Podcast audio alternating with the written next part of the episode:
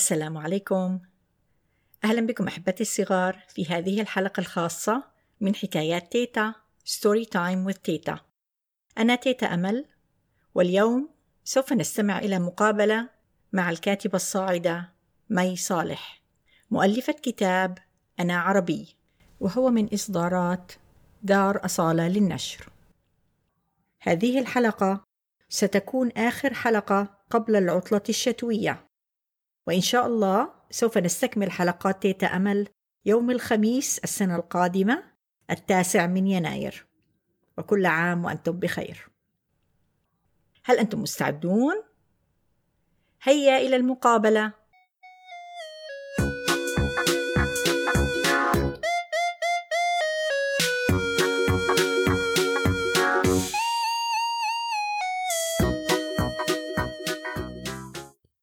مقابلتنا اليوم هي مع المؤلفة الصاعدة مي صالح من منزلها في مدينة تورونتو في كندا.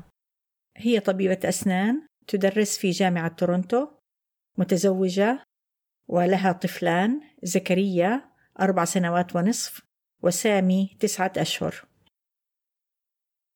أهلا بك أخت مي.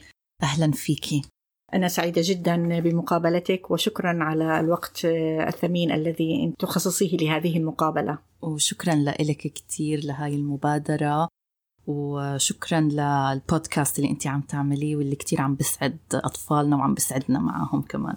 أهلا فيك. في البداية نحن سوف نتكلم عن كتابك الأول أنا عربي. هذا الكتاب لقي شهرة كبيرة بين الأطفال وبالذات في العالم الغربي.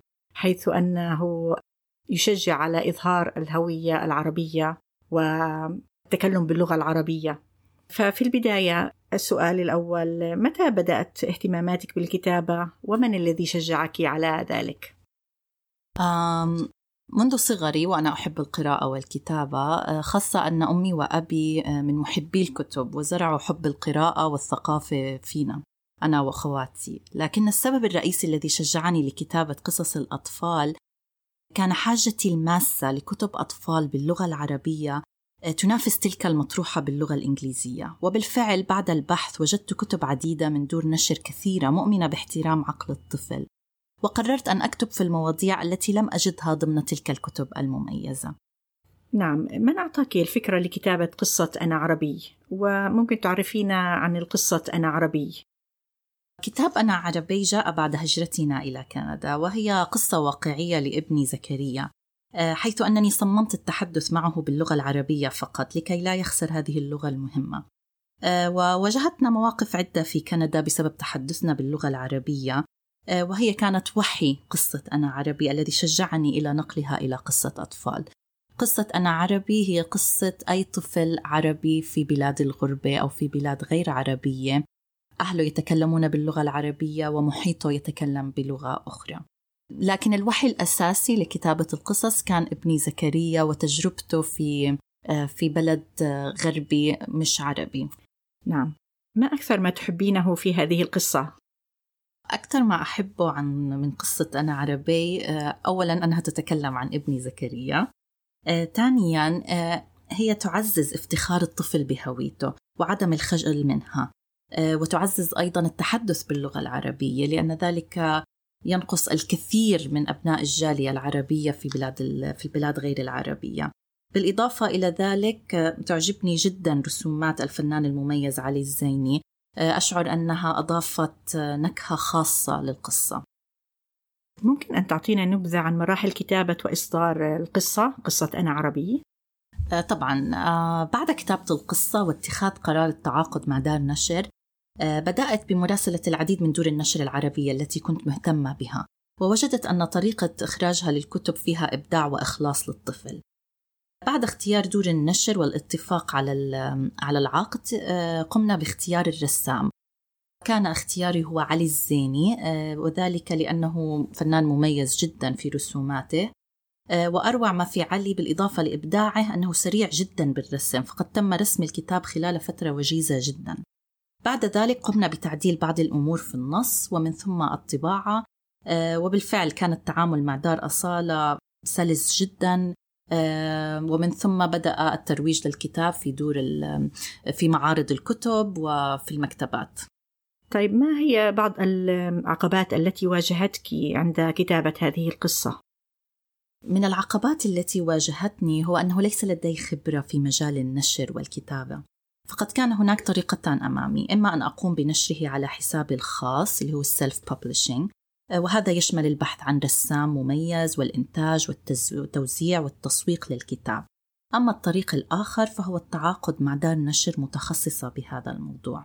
فبعد التفكير قررت أن أتعاقد مع دار نشر حتى يكون تجربة أولى لي أتعلم منها وتمكنني من دخول هذا العالم. ما هو الشيء الذي أدهشك خلال تجربتك الكتابة؟ الشيء الذي أدهشني كان عدد الناس الهائل المهتم بموضوع أدب الأطفال. أه، وأحب أن أقول لكل أب وأم يعتقدون أن كتب الأطفال العربية مملة وليست بالمستوى المطلوب أن الأمر على العكس تماما. نعم. مع البحث سوف تجدون الكثير من الكتب التي تخاطب عقلية الطفل أه، وتحترم ذكائه وإبداعه. نعم. فإذا هل كان هذا كتابة كتب للأطفال من أحلامك عندما كنت صغيرة؟ آه نعم بالفعل كان حلمي وأنا صغيرة أن أنشر كتاب باسمي لكنني لم أعتقد أنه سيكون كتاب أطفال آه لكن زكريا وسامي آه ملهمين لك بالفعل نعم والآن بعد أن لقي هذا الكتاب أنا عربي نجاحا واسعا ما هي أفكارك وطموحاتك للمستقبل؟ هل هناك كتب أخرى نحن متشوقون جدا للكتاب الثاني. آه، طموحاتي هي أن أستمر في هذا الطريق وبالفعل لدي كتاب آخر بصدد الإنتاج مع دار أشجار وهي دار في الإمارات العربية وأيضا من الدور المميزة جدا آه، وتنشر كتب جميلة جدا للأطفال. آه، الكتاب نستعد لإنتاجه لكننا ننتظر رسومات من الفنانة المميزة مايا فداوي. ريثما تنتهي من من الرسومات سيبدأ الطباعة والإنتاج إن شاء الله. إن شاء الله. القصة آه، هي قصة جميلة عن الفصول عن ذكاء طفل. آه، يستطيع تنبؤ آه، حالة الطقس من دون أن ينظر إلى النافذة ومن دون سماع الأخبار. وتسلط الضوء على علاقة الأحفاد مع أجدادهم. أوه هذا جيد جدا, جداً. مهم جدا لك. نعم تيتا أمل. آه، يعني آه، بالتأكيد سوف أقرأ هذه القصة إن شاء, إن شاء الله. إن شاء الله. نعم. هل يوجد تواصل مع قرائك ومتابعينك؟ آه الحمد لله تصلني الكثير من الرسائل من المتابعين. آه تشكرني على هذه القصة التي تمس حياة أطفالهم. آه، وأشعر بالسعادة كثيرا عندما أرى الناس تتحدث وتأخذ كتابي عندما تجده في المكاتب أو في معارض الكتب وما توفيقي إلا بالله. نعم. آه، هل تودين إضافة شيء آخر في نهاية هذه المقابلة؟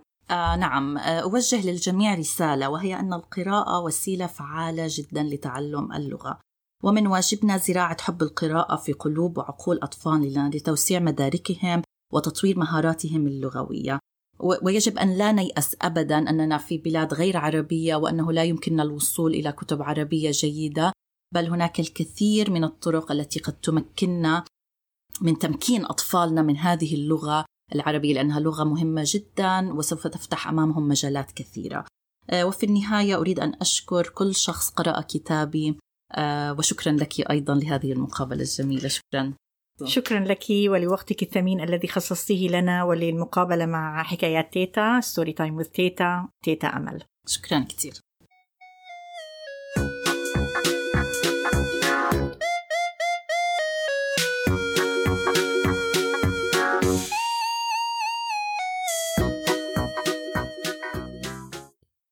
والآن إلى مقطع من القصة بصوت الكاتبة مي صالح. لأننا عرب ونفخر. جئنا من وطن عربي اللسان. نتكلم بلغتنا في كل مكان. وعما قريب ستذهب إلى المدرسة. وهناك ستتعلم لغة أجنبية. تتحدث بها مع أصدقائك الأجانب. فتعلم اللغات كلها. إنما لنتكلم معا بحروفنا الهجائيه وستقرأ كتبا من ثقافات أخرى ذات رسومات بهية. فالعلم نور استمتع بها ولنقرأ معا كتبنا العربية. وستغني وتحفظ أغنيات جديدة يوميا. فاستمع للأنغام والأغاني ولنطرب معا لأغنياتنا التراثية. سيصبح لديك أصدقاء من دول عدة فاحترمهم ولتكن مصدر فخر لبلادنا يا زكريا.